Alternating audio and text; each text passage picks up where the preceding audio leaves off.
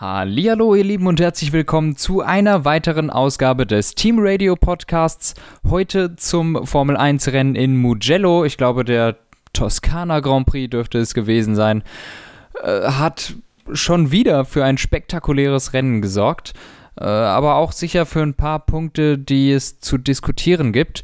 Außerdem, äh, in der Woche gab es eine andere News ähm, und ich glaube, damit könnten wir auch anfangen haben wir noch heldenhaft im letzten Podcast gesagt, dass wir glauben, im Moment tut sich da nicht so viel. Aber Sebastian Vettel hat bei Aston Martin unterschrieben und Sergio Perez wird das Team verlassen müssen zum Ende der Saison. Ja, äh, ich äh, kann da mal meine Gefühlswelt quasi schildern. Ich freue mich, dass Sebastian Vettel der Formel 1 erhalten bleibt. Ich An meiner Seite übrigens der Dave, der gerade redet, ne? Hallo. Alles gut. Ich glaube, mittlerweile kennen uns die Leute auch. Ähm, ja, also ich bin froh, dass Sebastian Vettel der Formel 1-Welt erhalten bleibt, weil ich finde, die fahrerische Qualität sollte halt immer da bleiben. Ähm, deswegen freuen wir uns auch zum Beispiel, dass Alonso ja zurückkommt. Ähm, allerdings, so sehr ich mich halt für Vettel freue, ist es halt für Sergio Perez einfach unglaublich bitter, weil der hat irgendwie am Vorabend erst erfahren, dass diese Entscheidung fix ist, dass er jetzt gehen wird. Ähm, und ja, das ist halt einfach ein super, super unwürdiger Abschied. Der hat dieses Team seit 2014 begleitet. Hat seit 2014 eigentlich auch kein Teamduell mehr verloren, da noch gegen Nico Hülkenberg, aber seitdem eigentlich immer besser abgeschnitten als der Teamkollege. Jetzt ist er mal ein bisschen hinter Lance Stroll, was auch, naja, zum einen durch den Coronavirus kommt, zum anderen ähm, durch ein bisschen Pech bei ihm und ein bisschen hin und wieder Glück strategisch bei Lance Stroll. Aber das war halt super unwürdig und deswegen, ich sehe diese Entscheidung mit einem lachenden und mit einem weinenden Auge. Ja, für mich natürlich der ausschlaggebende Punkt auch die Tatsache, dass Sergio Perez das Team äh, ja vor Bankrott gerettet hat, so ein bisschen. Ne? Also ähm, er war ja derjenige, der diese ganze Übernahme und sowas angeleiert hat, der da das Team, glaube ich, auch angezeigt hat, weshalb es erst dazu kommen konnte und sowas. Da, da sind viele Sachen gelaufen und die viele Leute, die jetzt da bei Racing Point arbeiten, arbeiten da, weil Sergio Perez sich da eingesetzt hat. Also er hat das Team eigentlich gerettet und ist sehr verbunden natürlich da mit seinen Leuten.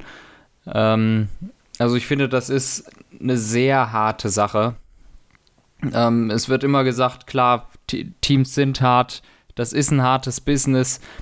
Ähm, und wir haben auch schon drüber geredet, es war wirklich sehr unschön und unvorteilhaft, wie Ferrari Vettel losgeworden ist.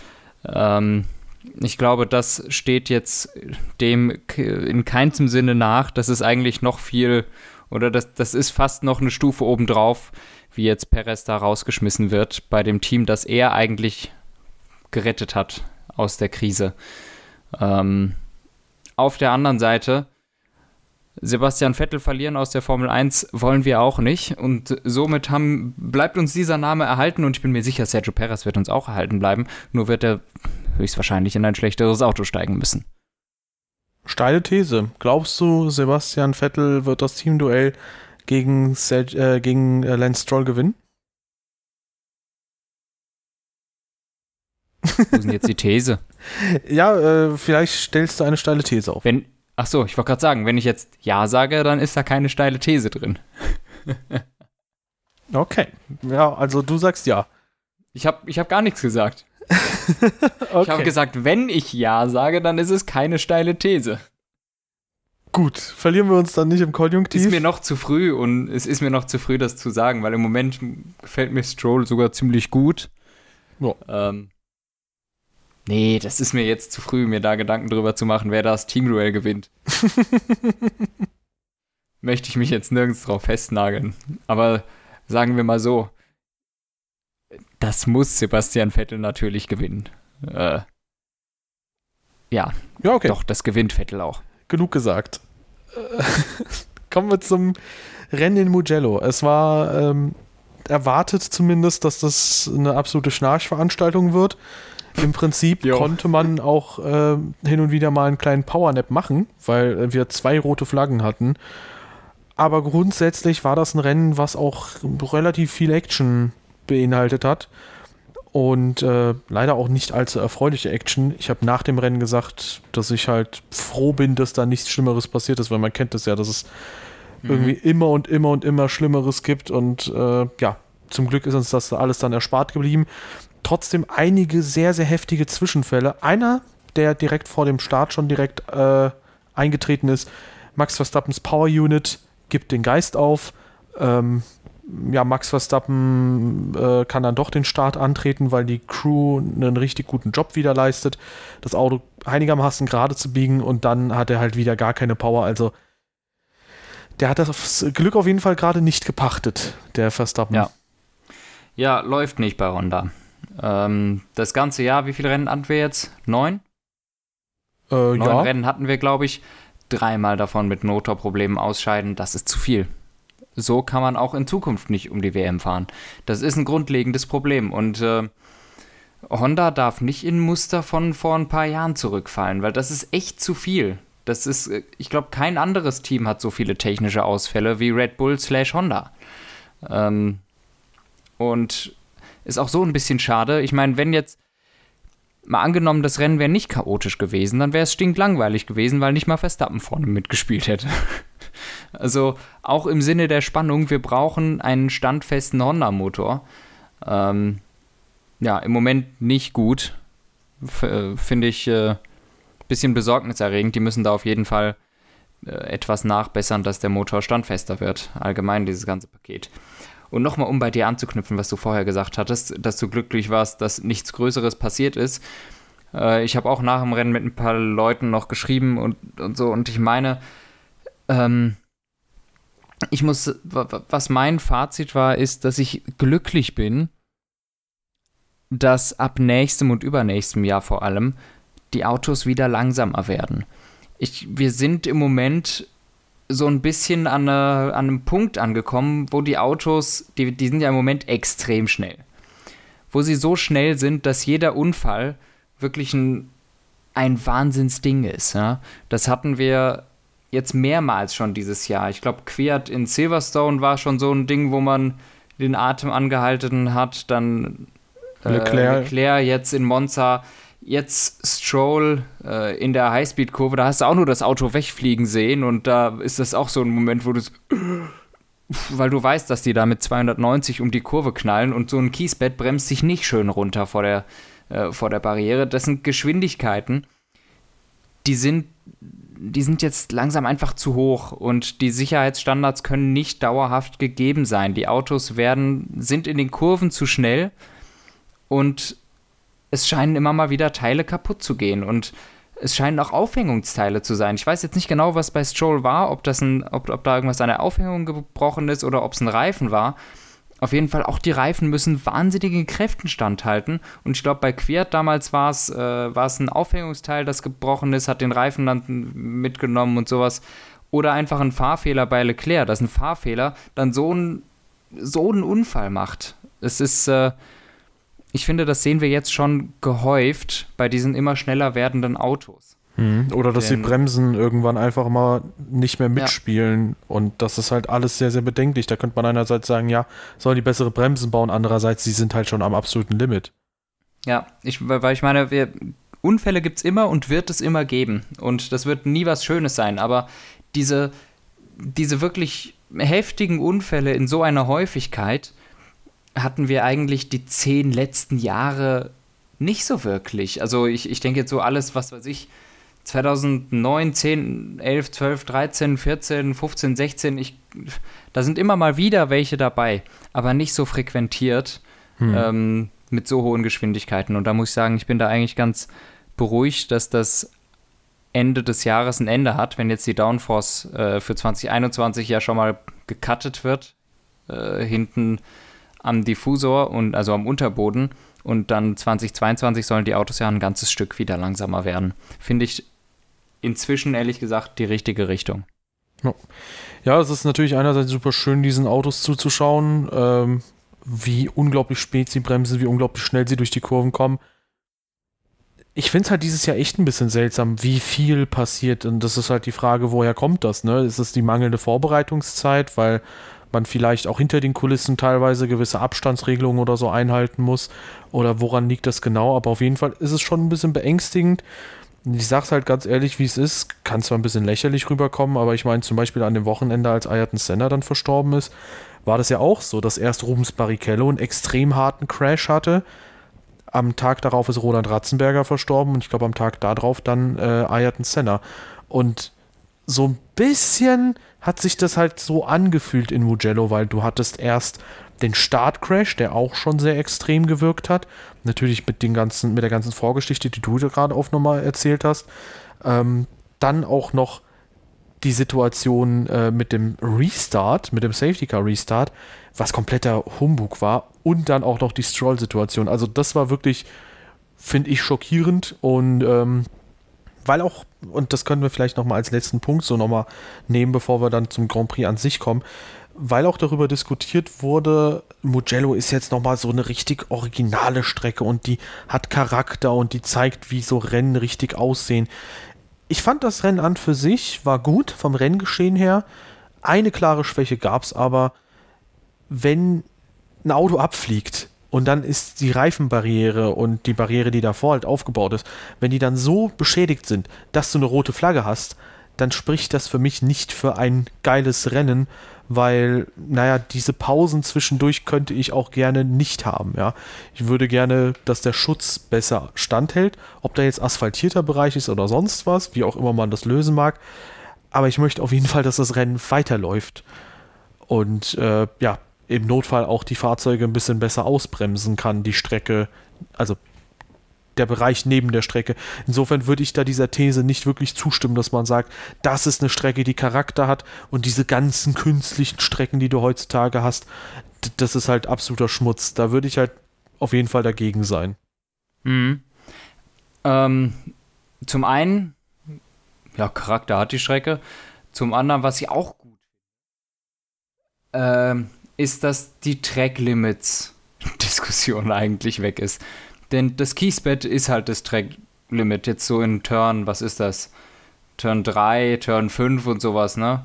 Äh, diese ganzen Rechts, die so eine kurze Gerade gehen und dann ist da ein Kiesbett außenrum. Wenn du das berührst, verlierst du eh Zeit. Das bringt dir nichts, da groß zu extenden. Das finde ich ist eine coole Sache. Aber wie du, wie du schon gesagt hast, Kiesbetten an bestimmten Stellen, ja, aber nicht an den Stellen bitte, wo eine Auslaufzone uns wirklich viel Sicherheit bringt.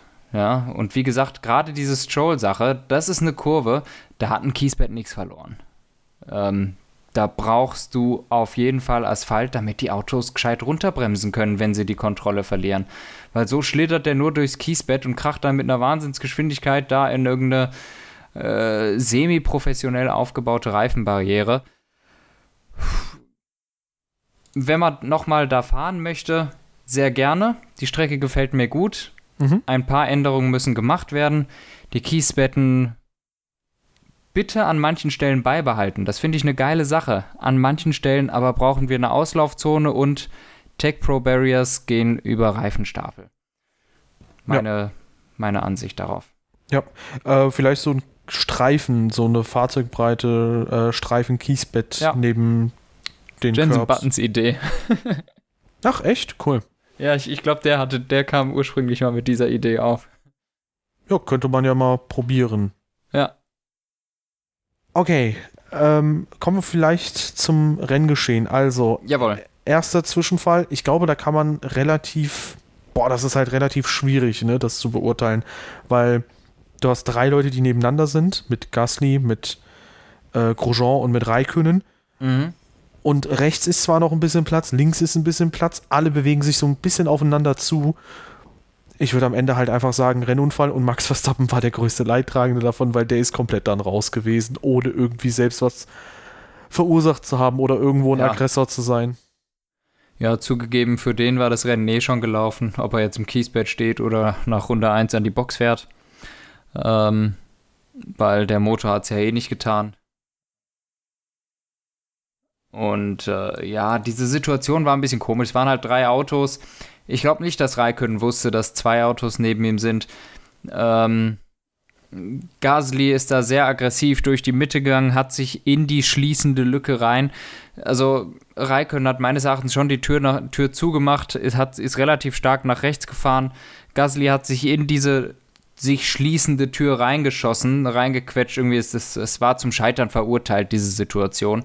Ist, hat dann auch nicht geklappt und ja, Verstappen, äh, den hat es dann zwar rausgeräumt, aber im Endeffekt hat es dann glaube ich, seinem Ergebnis nichts getan, denn der kam ja eh nicht vom Fleck. Ja. Und weiter vorne hat sich Carlos Sainz nochmal gedreht. Und, Stimmt, äh, der ist mit äh, Stroll zusammengekommen. Ja. Und äh, hat sich dann äh, gedreht, hat Sebastian Vettel dann den Frontflügel kaputt gemacht. Der konnte dann nicht mehr ausweichen. Super unlucky Situation. Ähm, wer hätte mal gedacht, dass man mal so eine Situation hat mit einem Dreher und einem Unfall und es dreht sich nicht Vettel.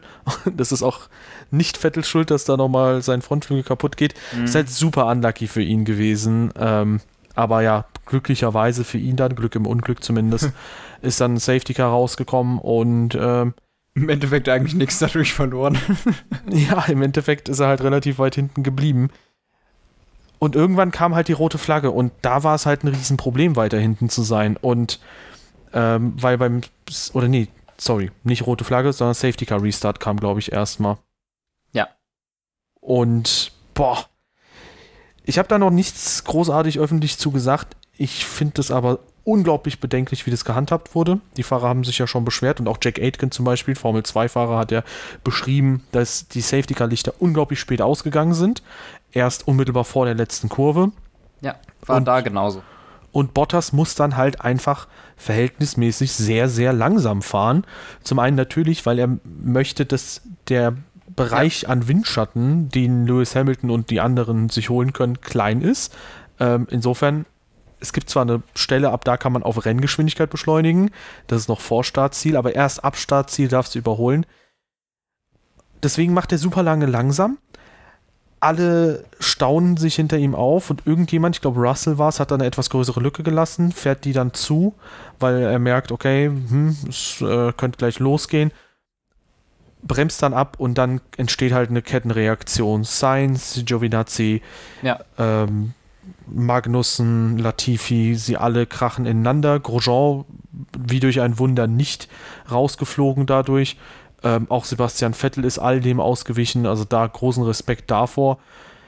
Und ja, das ist, also Mercedes hat schon vorher gewarnt, dass so eine Situation passieren könnte. Und ich sag mal, wenn Mercedes mehr Kompetenzen hat als die Rennleitung, dann soll Mercedes gerne die Rennleitung übernehmen. Ja, ja, ähm, ich habe es mir jetzt auch gerade nochmal angeguckt. Zum einen, was mir während des Rennens schon aufgefallen ist, Raikkonen und Vettel auf den letzten zwei Plätzen, das ist kein Zufall, dass denen nichts passiert ist. Ähm, ich, ich behaupte ganz dreist, die haben das gerochen. Die, die, ich meine, die haben so eine Erfahrung, die, wie viele Rennen ist Vettel gefahren? 250 oder so, Raikkonen über 300 Rennen die riechen, wenn irgendwo was nicht stimmt. Wenn irgendwas komisch ist, merken die das. Und die beide haben einen ziemlichen Abstand gelassen und sich den ganzen Bums einfach angeguckt.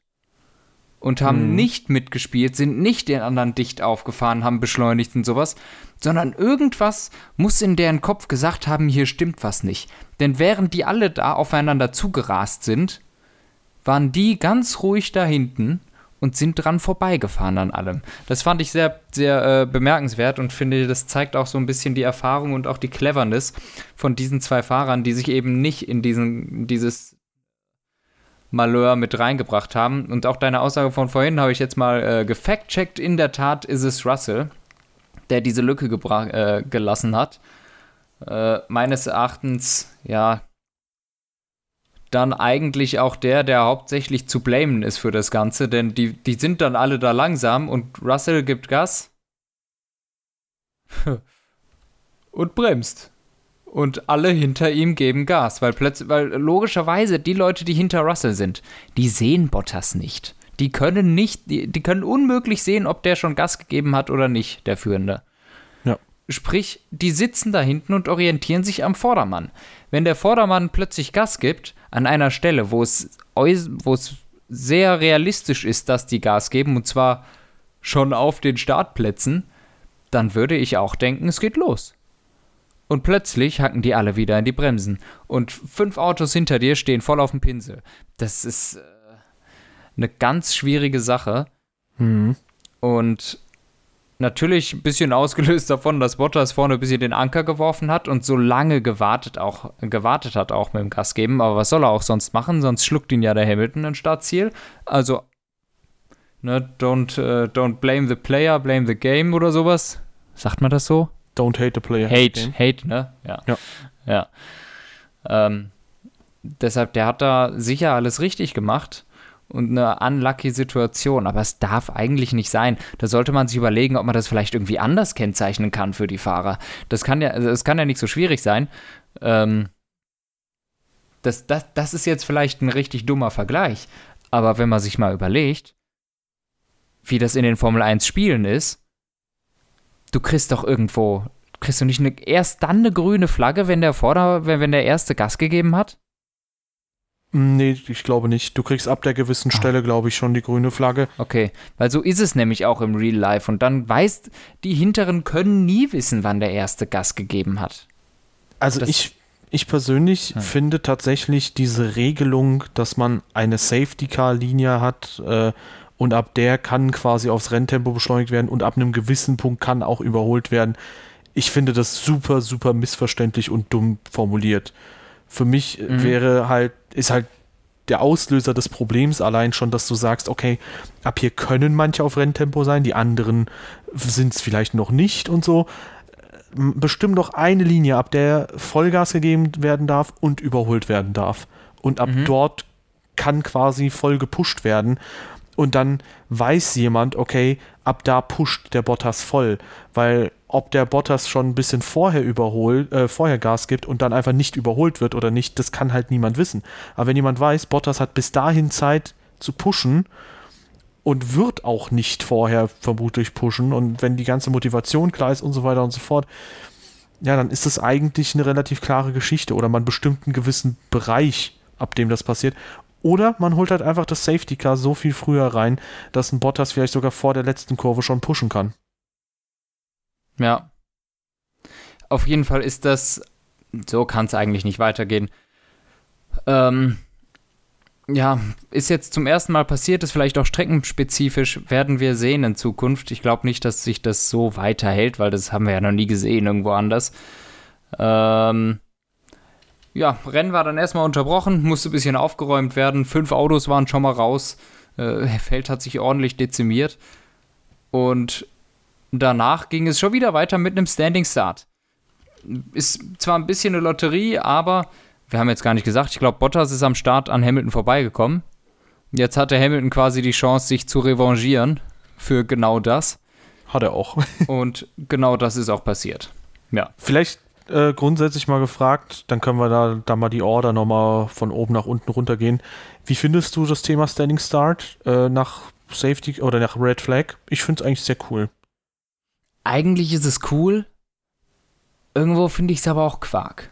Das ist schon random, ne? ja. Es, es ist irgendwo cool, aber es ist auch. äh, Es ist auch echt dumm irgendwie, also für, für manche. So. Ich meine, stell dir mal vor, du führst das Rennen an, dann kommt eine Red Flag und dann Anti-Stall einmal kurz, dann bist du halt letzter. Ja. Also das kann schon echt bitter sein. Aber ja, deshalb habe ich da keine so richtige Meinung zu. Ja. Okay, dann können wir vielleicht sogar jetzt, äh, weil ich glaube, so besondere Ereignisse gab es dann nicht mehr, vielleicht sogar das Ergebnis dann mal runterrattern mit Ja. ähm, vielleicht paarweise die Teammitglieder noch direkt mitbesprechen. Ich glaube, das funktioniert immer ganz gut, da haben wir auch eine Probieren gewisse. Relation Ja. immer. Ja, Hamilton, du hast gesagt, ersten Start verloren gegen Bottas, zweiten und dritten Start gewonnen und ultimativ würde ich auch sagen, wenn es eine Red Flag nicht gegeben hätte, vielleicht hätte Hamilton dann sogar Bottas irgendwann geschluckt, weil der war deutlich schneller. Da, der ist deutlich besser unterwegs aktuell, der Hamilton. Ja. Ja, kann man, kann man so nicht anders sagen. Ähm, Hat es ja noch, noch die schnellste Runde geholt am Ende des Rennens. Einfach nur, um nochmal ein bisschen so, so auf den Tisch zu hauen. Ne? Also Bottas hat sie sich dann nochmal geholt, dann hat sich Hamilton das, das Ding geholt und dann sogar nochmal einen Vorsprung rausgefahren. Hat nochmal fünf Sekunden Vorsprung sich dann rausgefahren. Ähm, das war schon relativ heftig. ja, er kam dann nochmal, also Bottas kam dann nochmal so nah dran, aber dann hat Hamilton gesagt, ja, nee, nee, guck mal, ich bin hier nur im Schonmodus unterwegs, ich mach einmal hier, ne? Und dann war er auch weg. Also das war schon eine sehr dominante, sehr starke Vorstellung von Hamilton gegen Bottas mhm. jetzt in dem Rennen gewesen. Ja, Bottas beim ersten Start richtig gut unterwegs gewesen. Das ist halt krass, ne? Der kann immer wieder gut starten, aber dann beim letzten Restart war das halt richtig schwach hat sich dann aber immerhin wieder zurückgekämpft gegen Ricardo, ähm, was auch absolut das Mindeste gewesen wäre, was er hätte tun können. Ja. Ja, Ricardo auf der anderen Seite. Und direkt schon nee, jemand vergessen. Wir noch nicht zu dem. genau, Alex Albon. Zu Verstappen haben wir was gesagt, da kann man auch nicht so super viel sagen. Alex Albon wieder hinten dran, aber ich muss sagen, hat mir noch mal ein bisschen besser gefallen als in den vorigen Wochen. Er hat sich wieder ein bisschen zurückgekämpft und da hat jetzt ein bisschen mehr mal gepasst als die letzten Wochen. Klar, es stimmt immer noch nicht ganz, was die Pace angeht und so weiter und so fort, aber das Vertrauen hat er jetzt hoffentlich ein bisschen gefunden. Mhm. Das war eine saubere Vorstellung und das erste Podium und insofern sehe ich das als ein sehr positives Wochenende für ihn. Ja, wäre zu hoffen. Ähm, so realistisch gesehen, natürlich, Verstappen wäre da davor gewesen. Auch ohne die letzte rote Flagge, muss man sich vorstellen, wäre höchstwahrscheinlich Danny Ricciardo auf P3 gewesen und nicht Alex Albon. Ähm, aber dennoch, jetzt ist das Podium da. Vielleicht ist auch so ein bisschen so ein Knackpunkt, dass er jetzt mal die Pace findet. Jetzt hat er das Podium, jetzt hat er dieses Ziel endlich geschafft, dass jetzt die Pace kommt. Ich weiß nicht, ob so ist, aber es war ein solides Rennen und er hat jetzt nicht hinterhergehinkt, auch wenn natürlich jetzt die Referenz Verstappen gefehlt hat. Ja, ja, war auf jeden Fall ordentlich und zum äh, ja, notwendigen Zeitpunkt auch am richtigen Ort gewesen und sich das Podium geschnappt. Ja. Dahinter dann Danny Ricciardo. Wahnsinnskerl. Ja, Vierter. Wahnsinnskerl. Richtig, richtig gut, wie der fährt. Also es gefällt ja. mir unglaublich gut. Mir auch. Äh, Bisschen schade, dass er Renault verlässt. Hätte ich ganz geil gefunden, Ricardo und Alonso bei Renault. Kann sich das Team wahrscheinlich nicht leisten, aber das wäre doch mal eine, richt eine, richtige Kombo, die zwei da drin. Das, das wird mir gefallen, aber ähm, nee, war eine extrem gute Performance. Danny Ricardo, das dieses Jahr überhaupt immer wieder herausragende Performances mhm. und das gefällt mir wirklich gut und ich habe echt gedacht, der holt sich das Podium bevor es da halt äh, die zweite rote Flagge gab. Aber ich dachte, der Tag ist, ge der Tag ist gekommen, äh, Cyril Abiteboul kriegt sein Tattoo. Ja, vor allem, wenn er beim Restart dann auch noch Valtteri Bottas holt. Also, sorry, wie unglaublich abgebrüht musst du sein, dann noch eine Mercedes irgendwie zu überholen beim Restart. Also, so einen guten Restart hinzukriegen.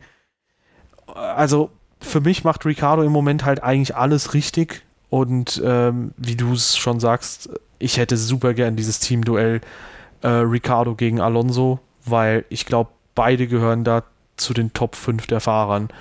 Und ich glaube, Danny Ricardo, der ist halt ein bisschen im Mittelfeld teilweise in der Versenkung gewesen, der ist ein bisschen so unauffällig gewesen. Der wird halt maßlos unterschätzt. Mhm. Und er ist im Moment, ich sag, also dieses Jahr, auch wenn er überhaupt nicht äh, in den Standings, glaube ich, gut dabei ist. Warte, wo ist er denn in den Standings? Auf sieben. auf Platz sieben. Das ist gar nicht so geil. Und auch erst nach dies, diesem Rennen, der war davor deutlich, äh, der war da hinten, davor natürlich noch weiter hinten. Für mich aber der Outstanding-Fahrer aus den nicht-Top 2 Teams. Ich habe das Gefühl, jedes Rennen ist der Ricardo, irgendwie macht, macht, macht, hinterlässt er einen Eindruck. Und ich finde, er ist dieses Jahr sehr präsent was er letztes Jahr eigentlich überhaupt nicht war. Ja, das kommt natürlich auch durch das knappe Mittelfeld zusammen, wo halt jetzt mittlerweile alle wo sind. Auch der Fahrer ein bisschen mehr. Ja, und auch äh, zum Beispiel Red Bull oder so oder Ferrari, die sind ja auch mitten im Mittelfeld mhm. teilweise dann dabei. Und dadurch liegt der Fokus auch auf dem Mittelfeld, weil vorne sind eh die beiden Mercedes weg. Früher ja. hattest du noch Red Bull und Mercedes oder Red Bull Ferrari und Mercedes oder Ferrari und Mercedes und jetzt hast du halt wirklich nur noch Mercedes da. Dadurch ja. liegt der Fokus komplett da drauf und dadurch siehst du halt auch einfach, wie brillant so ein Ricardo dann teilweise fährt. Hat nur einen dicken, dicken Schnitzer gehabt, nämlich in Silverstone im zweiten Rennen. Ja. Äh, Selbstspin. Genau, da hat er sich gedreht, da hat er nochmal rumgescherzt danach, aber ansonsten würde ich auch sagen, er hat zumindest soweit ich mich erinnern kann, kein einziges Mal das Auto in die Wand gepfeffert oder so. Und ähm, wirklich so, so Fehler, wo die zum Beispiel Charles Leclerc gemacht hat, wo man jetzt sagen kann, hey, das ist halt dann stellenweise auch inakzeptabel, wenn es jetzt zum zweiten oder dritten Mal passiert ist, das Auto wegzuwerfen. Ja.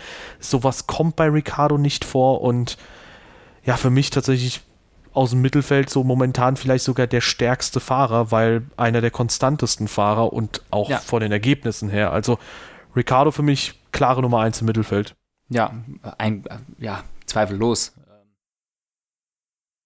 Nee, kein anderer ist äh, fahrerisch da auf äh, Ricardos Wellenlänge im Mittelfeld. Auch nicht die beiden McLaren. Die sind, die sind beide gut, aber äh, Ricardo im Moment ist da wirklich der Mann. Ja, ja. Auch so Leute wie, keine Ahnung, Sergio Perez, den ich ja immer wieder lobend hervorhebe oder so, glaube ich auch nicht. Und wie gesagt, auch in diesem Jahr, da sehe ich auch Charles Leclerc definitiv nicht vor Ricardo. Nee, Charles Leclerc hat, hat, hat seine zwei Rennen gehabt oder seine zwei, drei Rennen, wo er geile Performances macht, die vielleicht auch besser waren als jedes Rennen von Ricardo in diesem Jahr, aber Leclerc hat dafür dann auch genauso viele Rennen, wo er, Leclerc, wo er wirklich fährt wie ein Anfänger, ja? Ja, Vettel abgeschossen, in Monza rausgeflogen, ja. Ungarn sehr, sehr durchwachsenes Rennen, nicht den richtigen Strategiecall gemacht. Gut, Spanien hat er Pech gehabt und Belgien ja. kannst du halt nichts machen. Richtig, aber trotzdem, das ist zu viel Up and Down. Ja, definitiv. Und das hat Ricardo nicht. Und das, das finde ich, ist dann da der Unterschied. Ähm, weil Ricardo ist konstant auf einem sehr hohen Niveau. Leclerc ist ab und zu höher als dieses Niveau von Ricardo, da bin ich mir sicher. Aber dafür ist er viel zu oft auch deutlich drunter. Und deshalb, äh, ja. Ja, vielleicht sogar für mich momentan Top 3 der Fahrer. Ja. Also hinter Hamilton und Verstappen würde ich ihn tatsächlich da als drittstärksten Fahrer im Moment sehen. Ja. Ja, und Ocon entsprechend äh, gut irgendwann durch überhitzte Bremsen ausgeschieden. Auch das ein Zeichen wieder für das, was wir am Anfang besprochen haben. Und ja, äh, sieht halt gegen Ricardo ganz okay aus, aber immer wieder auch kein Land, wenn Ricardo halt äh, die nötigen paar Zehntelchen holt. Hatten wir aber häufiger schon.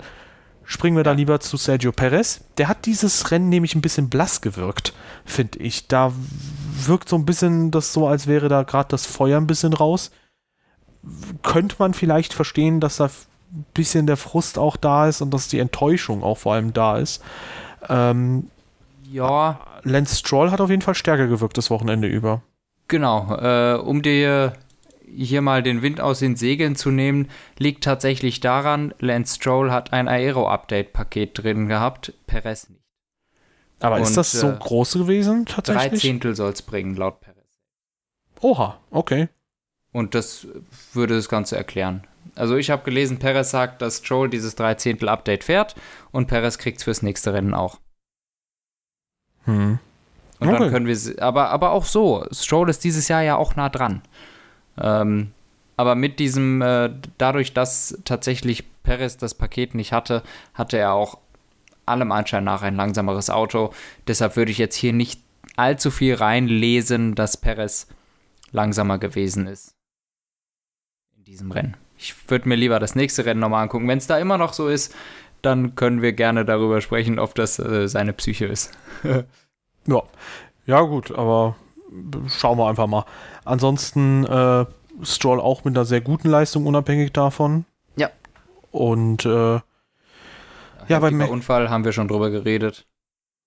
Ja, bei McLaren hingegen, da ähm, war Lando Norris ein bisschen unauffälliger. Ich glaube, Sainz war wieder ein Ticken schneller als er aber äh, ja, hat sich dann auch beim Restart catchen lassen. Ja. Lando Norris wieder mit super Punkten, ist jetzt Vierter in der Fahrermeisterschaft, ich glaube seit langem sogar.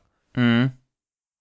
Ähm, ja, bei Alpha Tauri gab es auch ein äh, Zero, ein Hero. Ähm, Pierre Gasly nach dem Sieg direkt mal ausgeschieden wieder, nachdem ihn alle wieder im Red Bull Cockpit gesehen hatten. Ich glaube, mit so einer etwas unüberlegteren Aktion, auch wenn es nicht unbedingt seine Schuld ist, wird es ein bisschen schwieriger wieder für das Red Bull Cockpit, selbst wenn er sich dann wieder wohlfühlen wür würde im Auto. Mhm. Ähm, Dani Quert ja, bringt aber die Punkte nach Hause und der Alpha Tauri ist im Moment halt das stärkste italienische Fahrzeug von einem italienischen Hersteller.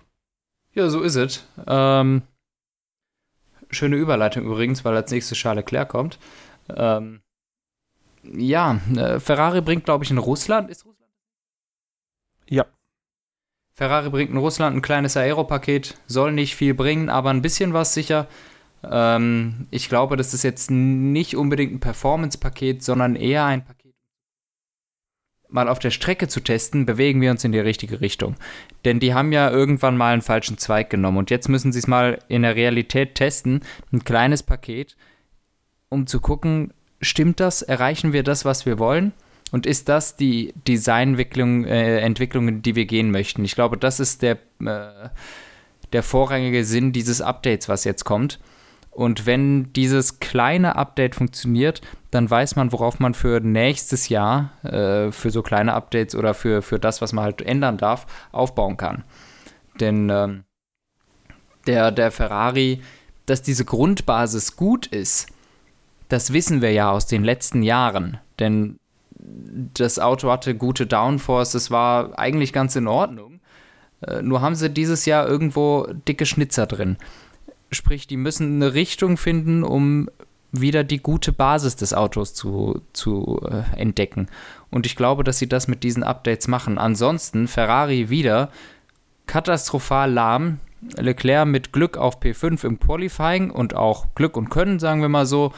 Und dann, äh, Alter, total durchgereicht worden im Rennen. Konnte sich ein bisschen vorne halten, dann haben die beiden Ferrari sich komplett durch ihre Reifen gefressen. Ähm, und sind dann echt nach hinten durchgereicht worden, konnten die Pace gar nicht gehen, waren langsamer als ein Alpha Tauri, äh Quatsch, waren langsamer als ein Alpha Romeo. Als ähm, Williams auch? Eigentlich waren sie auch langsamer als Williams. Ja, eigentlich war nur Haas schlechter. Und das, das ist echt. Und Grosjean war sogar in einem sein. Auto unterwegs, was halt in der ersten Kollision in die Wand gekracht ist und was definitiv und übers Kies geschlittert ist und was definitiv nicht 100% der Performance abrufen konnte. Ähm, ja. Also es ist im Moment echt krass, wenn man bedenkt, okay, ein Williams ist das einzige Auto, was von Ferrari betriebenen Fahrzeugen besiegt wurde. Das ist echt bedenklich. Alfa Romeo ist stärker und ähm, ja, da geht im Moment halt einfach gar nichts. Und eine Sache frage ich mich aber trotzdem. Warum in aller Welt ist das jetzt so unglaublich negativ? Weil guck dir mal die Silverstone-Rennen an. Das ist ja einigermaßen vergleichbar mit Mugello. Ja, von den schnellen Kurven her. Und auch Geraden gibt es zuhauf in Silverstone. Da konnte Charles Leclerc einen dritten und einen vierten Platz holen. Ja. Warum ist Ferrari jetzt komplett im Niemandsland verschwunden? Ich habe keine Ahnung. Ich verstehe es nicht. Ich verstehe auch nicht, warum die jetzt plötzlich mit ihren Reifen nicht mehr umgehen können. Ja. Das Macht ist halt, Sinn. das ist halt ist aber so. echt krass.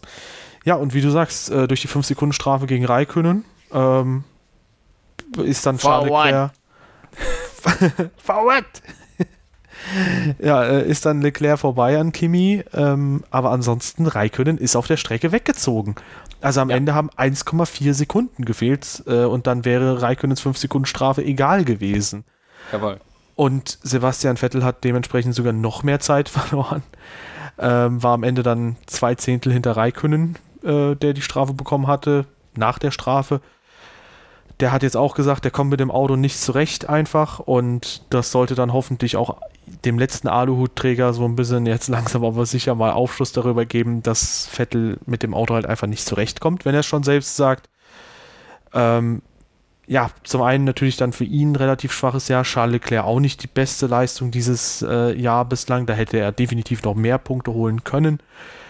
Ähm, bei ihm aber eher fehlerbedingt statt pace-bedingt. Und Ferrari, also ohne das jetzt irgendwie als Diss zu meinen, unterirdisch. Das einzig Positive, was man hervorheben kann, sie sind einzig, das einzige Team mit Mercedes, das beide Autos ins Ziel gebracht hat. Ja. Ja. Trotzdem. ja, also die könnten sogar noch vorbei. Da wäre Ferrari auf Platz 7 der Konstrukteurswertung. Das wäre sehr, sehr bitter. Ja. Aber, Aber wie gesagt, ich, ich, ich schreibe die nicht ab. Äh, Ferrari denen traue ich zu, dass sie zurückkommen. Die haben die Leute, die haben das Team, die haben das Geld. was sie ja nicht mehr einsetzen dürfen. Aber ich würde sagen, Ferrari ist da nächstes Jahr nicht mehr am Ende des Mittelfelds, aber dieses Jahr ist da echt ein bisschen katastrophal. Und die Updates müssen jetzt kommen und funktionieren, sonst wird es wirklich äh, sehr schwierig. Ja, dahinter George Russell. Es kommen schon nur zwölf Autos ins Ziel. Er möchte immer noch keinen Punkt haben. Ähm, es will einfach nicht. Ja, super unlucky für Williams. Ähm, das ist jetzt, glaube ich, der dritte, elfte Platz gewesen ja, was willst du machen, ne? Auch er ohne Red Flag hätte vielleicht sogar noch Charles Leclerc hinter sich halten können. Der hätte da Achter werden können. Ähm, oder Neunter.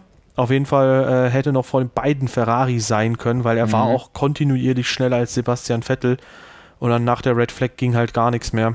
Und ah, das hat mir schon ein bisschen im Herzen wehgetan, aber ja, was willst du machen? Ist halt so. Und mal wieder Elfter. Den, den Platz kennt er jetzt wirklich gut. Und Grosjean, ja, was willst du groß sagen? Immer mal wieder wurde er überholt, aber er, er hatte ja wirklich mit Abstand das langsamste Auto im Feld. Das waren komplett stumpfe Waffen, hatten wir auch schon.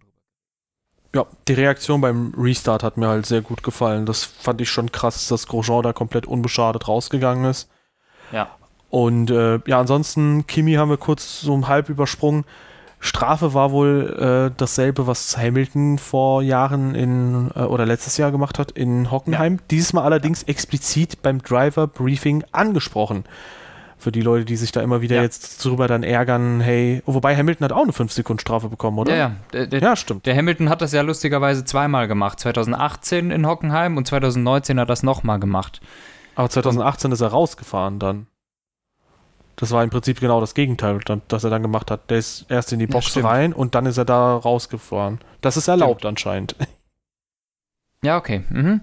Auf jeden Fall, Hamilton hat auch eine Strafe dafür bekommen. Und, äh, und zwar auch die 5-Sekunden-Strafe. Äh, Raikön jetzt auch. Ist besprochen. Strafe somit gerechtfertigt. Weil jo. dann ist das halt eine, die man, die man nehmen muss. Sonst aber ein starkes Rennen von Kimi Räikkönen, äh, der immer wieder ein bisschen unmotiviert wirkt, aber ja, das geht schon. Ja, ja. Geht schon gut nach vorne. Ja, Latifi, Magnussen, Giovinazzi waren halt sehr unauffällig, da kann man, glaube ich, wenig zu sagen. Und insgesamt äh, passiert sehr vieles und, und, am Ende gewinnt wieder Lewis Hamilton.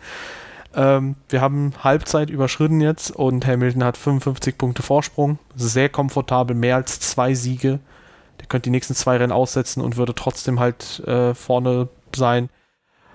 Und ähm, ja, das, das ist schon ziemlich, ziemlich extrem und Max Verstappen als Titelkandidat scheidet komplett aus, würde ich mal behaupten. Spannend ist es halt im Titelfeld, äh, Mittelfeld. Titelfeld. Titelfeld.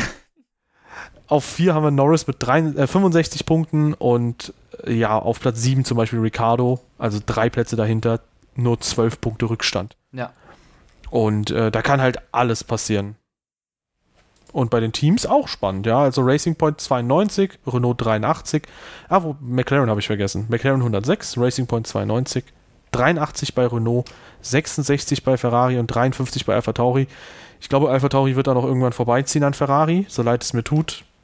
Renault hoffe ich ja immer wieder, dass die dann nochmal da den Anschluss finden. Und äh, ja, Racing Point und McLaren noch angreifen können, weil das äh, ja. fände ich ziemlich geil. Halte ich auch für. Also ich glaube Platz 3, 4, 5 und Platz 6. Und 8 bis 10.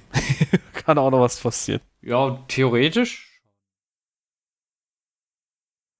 Ja, ansonsten unsere Eindrücke von dem Thema Motormodus. In Monza waren wir ja jetzt nicht so angetan. Das hat ja dann schon ein bisschen das Racing da beeinflusst negativ. Hier hingegen sah das so aus, als würde Monza dann eher ein Einzelfall sein, auch was die reine Pace angeht. Scheint zum Beispiel sich Red Bull wieder ein bisschen aufgerafft zu haben. Albon sogar mit Platz 4 im Qualifying. Und äh, ja, sieht dann doch schon wieder ein Ticken anders aus als ja, davor. Ja. Mer Mercedes aber trotzdem dominant auf 1 und 2 halt, ne? Absolut. Aber damit war auch sowieso vorher schon so. Jo, ansonsten äh, haben wir, glaube ich, nichts mehr, oder? Ich habe nichts mehr, nö. Ja, dann haben wir jetzt mal eine Woche Pause, denn als nächstes stünde Sochi an. Wobei ich weiß nicht, ob du 24 Stunden Le Mans guckst. Vielleicht kann man das auch mal gemeinsam irgendwie mit Discord quatschen und sowas machen. Aber ähm, grundsätzlich ein Wochenende ohne Formel 1 Rennen ist auch mal recht angenehm und dann geht es nach Russland. Ja, meine Prophezeiung oder meine Hoffnung ist, hoffentlich scheidet Ferrari im Q1 aus, weil dann werden sie nicht von so vielen Fahrzeugen überholt. Da müssen sie nicht so viel Schmerz oh. ertragen. Das meine ich auch ohne irgendwie das Böse zu meinen, weil, also wenn die Upgrades dann nicht irgendwie plötzlich Wunder bewirken, wird das, glaube ich, sehr schmerzhaft werden auf den Geraden für die. Ja, werden wir sehen. Ja, ansonsten schön, dass ihr alle dabei wart. Wenn es euch gefallen hat, lasst diesem Podcast doch gerne eine Bewertung da. Ansonsten checkt uns auf, aus auf der Plattform eurer Wahl. Ähm, falls ihr jetzt zum Beispiel uns auf YouTube entdeckt habt oder so, checkt Spotify aus, iTunes oder wo auch immer ihr gerne Podcasts hört, Podcast Addict oder so, geht auch alles. Und ansonsten gerne in der Beschreibung unsere Social Media Kanäle auschecken, ebenso wie unseren Discord. Da quatschen sehr viele Motorsportbegeisterte Leute über Motorsport. Und ansonsten bis demnächst, ihr Lieben. Tschüss.